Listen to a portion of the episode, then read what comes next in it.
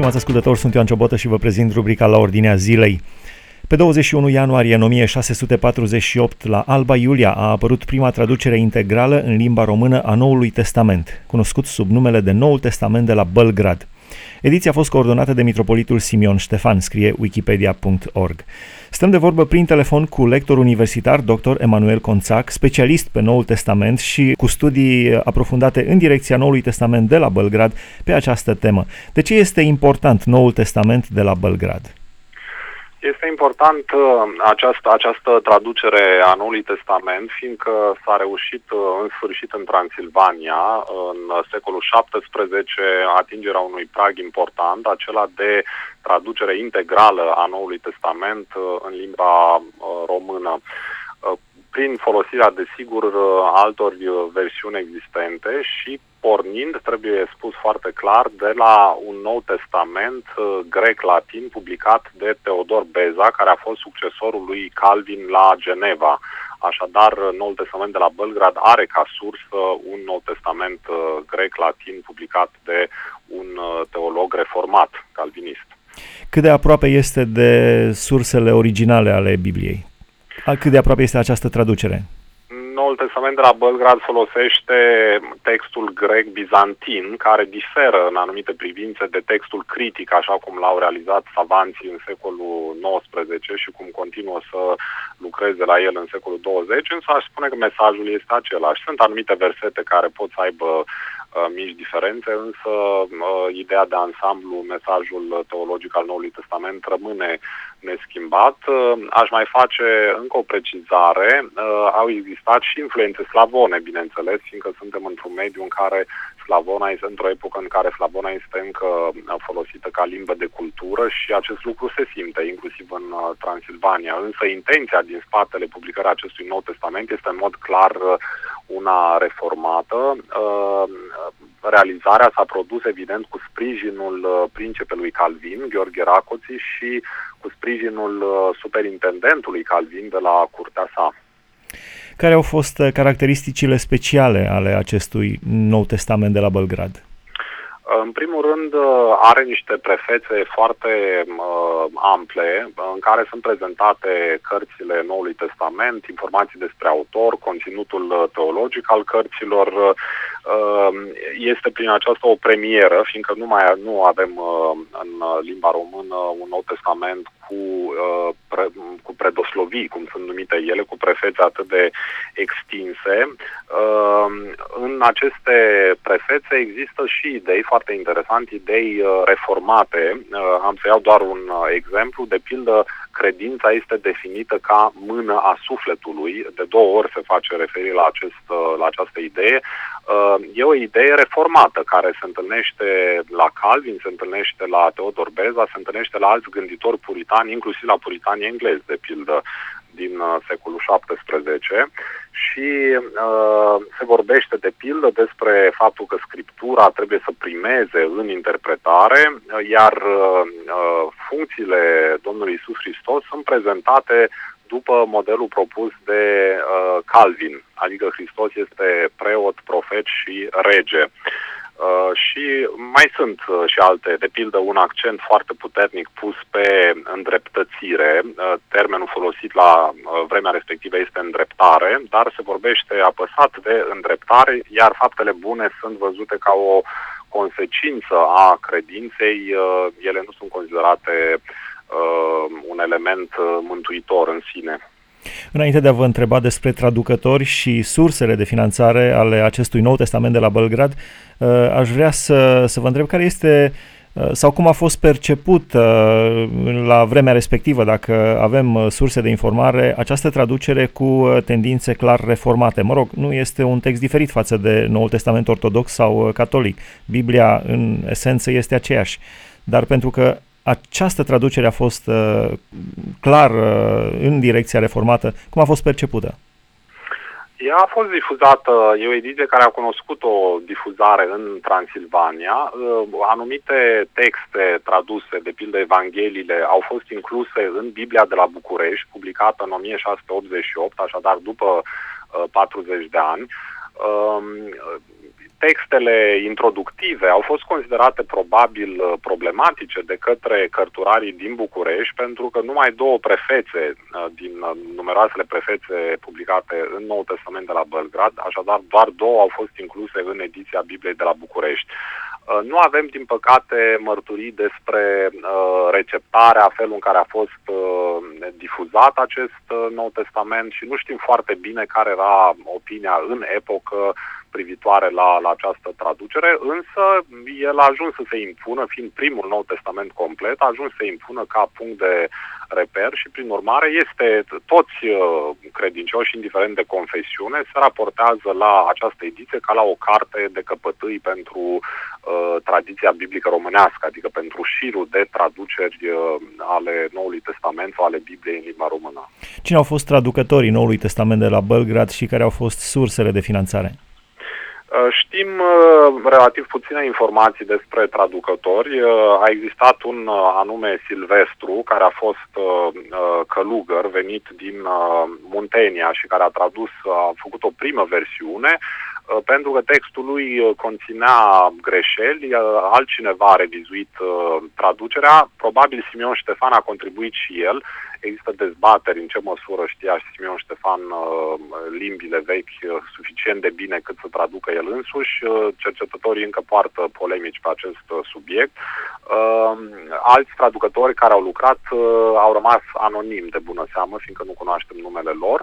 Uh, sursele de finanțare au fost uh, multiple. Hârtia pentru tipărirea celor 1000 de exemplare a venit de la uh, moara de hârtie a domnitorului, de la Lancrăm, avea acolo moară de hârtie. Zațul a fost de asemenea furnizat de către principele Calvin, care se interesa personal de realizarea lucrării. Cred că au mai contribuit și preoți din zona Transilvaniei, de la care se aștepta o contribuție cu o o anumită sumă, anumiți uh, florini, un număr de florini. Uh, deci uh, am avea, să zic așa, o ediție realizată în cofinanțare de către Principele Calvin și clerul din zona transilvaneană, cler pe care Biserica Reformată Maghiară ar fi vrut să-l atragă la reformă. De aceea s-a și propus, de fapt, traducerea Noului Testament în limba română pentru ca românul să citească Scriptura și să înțeleagă adevărul evanghelic. Ce a însemnat pentru limba română această traducere a Noului Testament?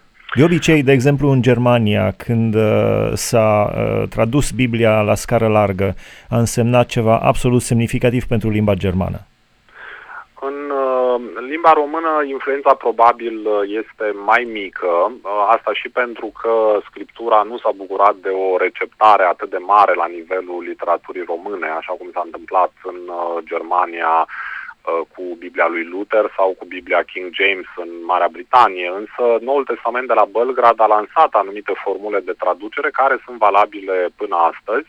Anumite texte pot fi înțelese relativ ușor, anumiți termeni sunt desigur mult prea învechiți și nu mai pot fi înțeleși cu ușurință de către cititorul uh, obișnuit. Uh, pe alocuri, textul a fost tradus din latină, nu din greacă și asta poate schimba, poate da iarăși uh, duce la anumite formulări. Uh, aș spune că este o traducere totuși uh, realizată după o, după o metodologie modernă avant la letră, pentru că traducătorul nu se fiește să parafrazeze acolo unde îi se pare că o traducere literală ar fi prea greoaie sau chiar obscură. Uh, Uh, Biblia de la București, de pildă, de după, de publicată la 40 de ani după, este mai literală și mai greu de înțeles. Noul Testament de la Belgrad pare mai fluent, uh, dar evident păstrează și locuri uh, greu inteligibile astăzi. Ce a însemnat pentru România, pentru poporul român, Noul Testament în general și Biblia în general?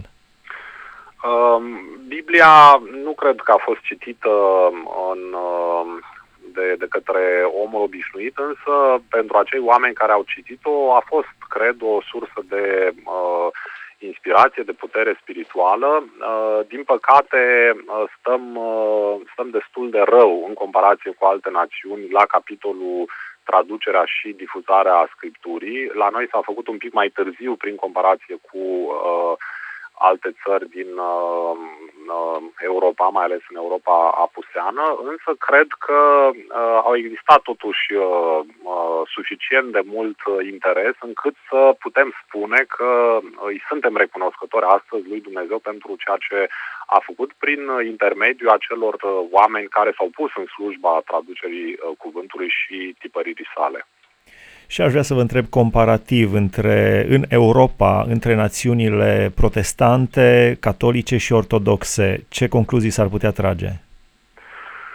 Um, cred că națiunile care au fost mai preocupate de scriptură au avut uh, astfel acces la uh, principii uh, morale și biblice care au influențat uh, viața de credință a unei uh, a unui procentaj suficient de larg pentru a aduce astfel o, o schimbare la nivel uh, etic și mă gândesc aici la Germania, de pildă, la țările scandinave, care au o etică protestantă, care provine în ultimă instanță din, uh, din scriptură. Uh, în privința altor țări, cred că acolo unde influența scripturii a fost mai, mai mică și consecințele au fost probabil pe măsură. Însă mai trebuie spus că Biblia că aceste țări care au tipărit Biblia astăzi, de pildă, au, un, au o întoarcere către secularism, au un, un program secularist care, din păcate, înseamnă inclusiv ostilitate față de, de creștinism. Este cazul Marii Britanii, de pildă, unde care a făcut foarte mult pentru tipăria și ilustrarea Bibliei, în special în secolul XIX și care astăzi, din păcate, este pe o pantă secularistă.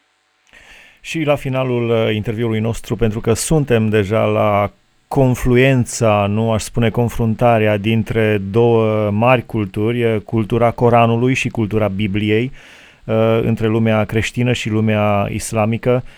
Cum vedeți diferențele între cele două cărți?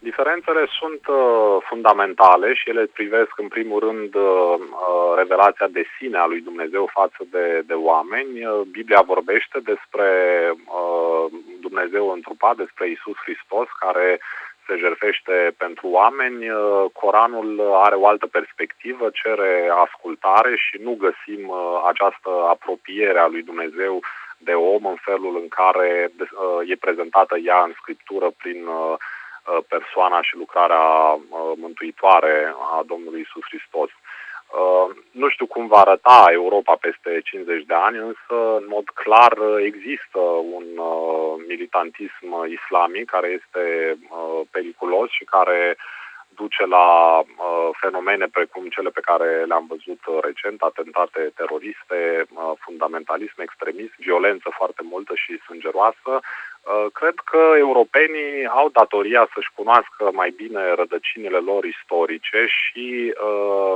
temelia creștină, culturală pe care s-a zidit uh, Europa.